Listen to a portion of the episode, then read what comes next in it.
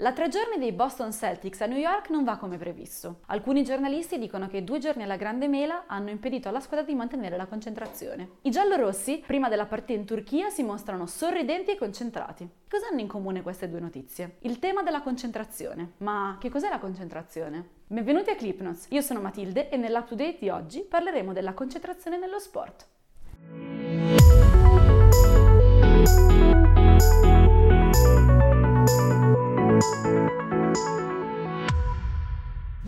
La concentrazione fa parte del macro argomento dell'attenzione. L'attenzione contemporaneamente è familiare e misteriosa. In che senso? L'attenzione è familiare perché tutti sappiamo che cos'è. È quella cosa che ci permette di concentrarsi solo su alcuni aspetti dell'ambiente che ci circonda e di escluderne completamente altri. È al contempo misteriosa perché è difficile da definire in modo specifico, al punto che alcuni scienziati hanno detto che essa non esiste. Oggi abbiamo alcune prove grazie alla neuroimaging.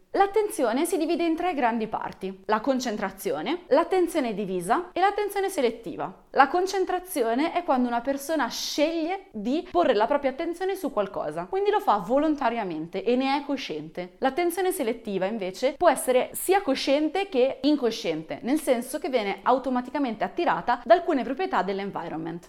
L'attenzione divisa invece è quando riusciamo a concentrarci più su di una cosa contemporaneamente. Questo è possibile perché alcune di queste azioni sono diventate automatiche, non hanno quindi bisogno del nostro controllo. Ma torniamo al nostro argomento, la concentrazione. La metafora che useremo durante tutta questa puntata è quella dello spotlight, cioè di un fascio di luce. Intendiamo quindi la concentrazione come un fascio di luce che illumina soltanto alcune caratteristiche dell'ambiente. Tutto quello che sta fuori da questo fascio di luce non viene considerato e non viene quindi processato dal nostro cervello. La cosa utile di questo fascio di luce è che esso può essere indirizzato, quindi possiamo coscientemente decidere di spostare la, not- la nostra attenzione da qualcosa a qualcos'altro. La nostra concentrazione può essere spostata all'interno o all'esterno. Ci sono quattro tipi di attenzione possibili. La concentrazione esterna larga. Immaginiamo ad esempio un giocatore di rugby che guarda tutto il campo, si concentra quindi su quello che avviene intorno a lui. La concentrazione esterna stretta. Il nostro giocatore di rugby si concentra soltanto sulla palla che ha in mano.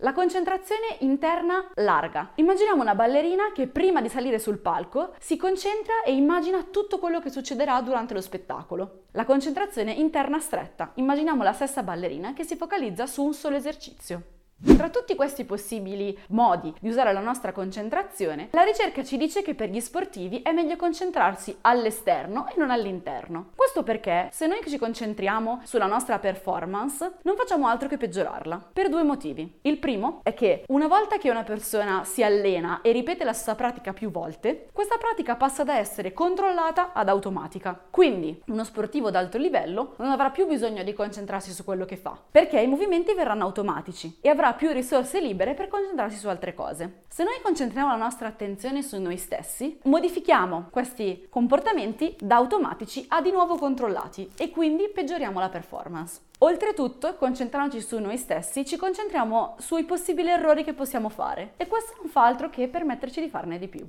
Per esempio, la famosa ballerina Deborah Bull ha raccontato il perché ha deciso di ritirarsi dallo spettacolo, nonostante fosse all'apice della sua carriera. La ballerina racconta di essersi concentrata troppo su se stessa e sugli errori che poteva fare e questo l'ha portata a paralizzarsi e a non voler più andare avanti nella carriera dello spettacolo. Quello che sappiamo è che la concentrazione, oltre a essere diretta all'esterno, deve concentrarsi su qualcosa di specifico. Ad esempio, se sei un golfista, concentrarti soltanto sulla tua mazza da golf. È poi assolutamente assolutamente necessario concentrarsi solo su azioni che sono sotto il nostro controllo, su cose quindi che possiamo andare a modificare. Concentrarsi su cose che non sono sotto il nostro controllo non fa altro che spaventarci e paralizzarci. E invece quando si perde la concentrazione? Beh, innanzitutto la concentrazione non si perde, si sposta. Si sposta su cose che non sono inerenti al nostro compito. Per esempio, al corridore de Lima è successo che una persona dal pubblico si è lanciata su di lui durante una gara. Questo chiaramente gli ha fatto perdere la concentrazione, ma in realtà gliel'ha fatta spostare su questo tipo che si è buttato su di lui. Una cosa che molti sportivi raccontano è che uno dei momenti in cui si perde di più la concentrazione è quando si pensa di aver vinto. Ad esempio il golfista Sam Sanders racconta che era convinto di vincere, al punto che nella sua testa stava già immaginando il discorso della vittoria. E qui ha sbagliato. Non è l'unico a cui è successa una cosa di questo tipo. Per esempio, nelle Olimpiadi del 2004, Emmons, un arciere, ha sbagliato l'ultimo tiro. Non nel senso che non ha preso il centro del proprio bersaglio, ma ha preso il centro del bersaglio di un altro. Capite che arrivare alle Olimpiadi e sbagliare bersaglio è un po' strano. Emmons racconta che era certo che avrebbe vinto, si è quindi distratto e questa distrazione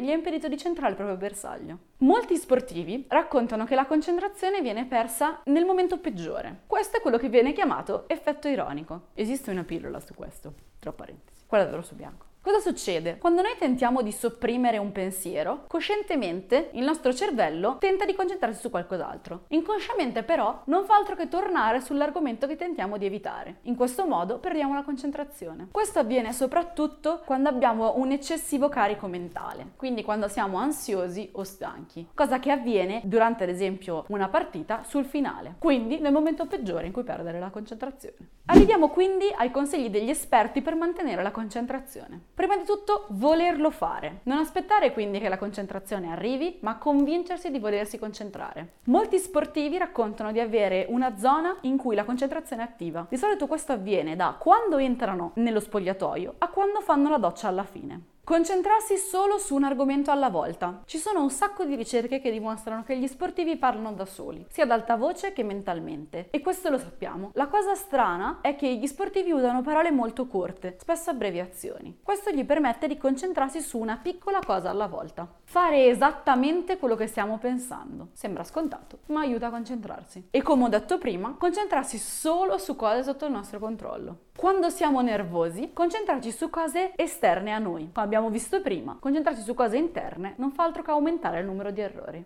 Esistono diverse tecniche per aumentare la nostra concentrazione. Parleremo di due tecniche. La prima sono le routine pre-performance e la seconda è, come dicevamo prima, il self-talk, quindi parlare da soli. Le routine pre-performance sono una serie di azioni che vengono compiute dagli sportivi prima di una gara importante. Quindi, per esempio, quello che fanno la sera prima o quello che fanno prima della gara vera e propria. Ad esempio, una ballerina può fare sempre gli stessi esercizi di stretching. Queste pre-performance routine sono molto utili per diversi motivi motivi. Prima di tutto permettono allo sportivo di concentrarsi soltanto sul compito che dovrà fare. Secondo agiscono da priming, nel senso che accendono le aree del cervello che poi serviranno dopo durante la performance. Terzo, consentono di concentrarsi sul presente, eliminando il passato e il futuro dalla propria mente. Queste pre-performance routine possono scivolare facilmente nella superstizione per essere superstiziosi. Gli sportivi sono famosi per essere superstiziosi. Per esempio, Rafael Nadal tutte le volte che fa una gara deve avere due bottiglie in fondo al campo. La differenza tra pre-performance performance routine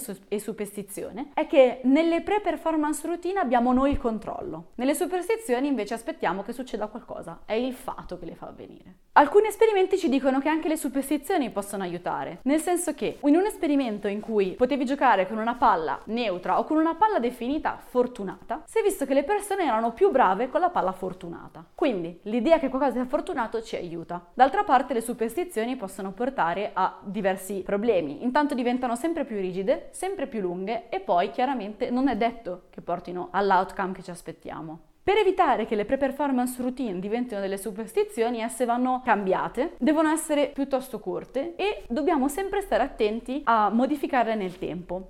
L'altra tecnica di cui volevo parlare è la self-talk, quindi parlare da soli. Ad esempio, durante il match tra Serena Williams e Venus Williams, in cui Serena ha vinto, molti spettatori hanno visto Serena parlare da sola mentre era seduta. Durante un'intervista dopo la partita, ha raccontato di ripetersi parole come tieniti bassa, parole che le permettevano di ricordarsi su cosa dovesse concentrarsi e questo l'ha portata alla vittoria. E voi cosa fate per concentrarvi? Quali sono le vostre tecniche? E vi è mai successo di perdere la concentrazione in un momento importante? Raccontatecelo nei commenti. La puntata di oggi finisce qui, continuate a seguirci tutti i social, soprattutto su Instagram e su TikTok. E ricordatevi che questa puntata è anche in podcast su tutte le piattaforme. Ciao amici! Mm-hmm.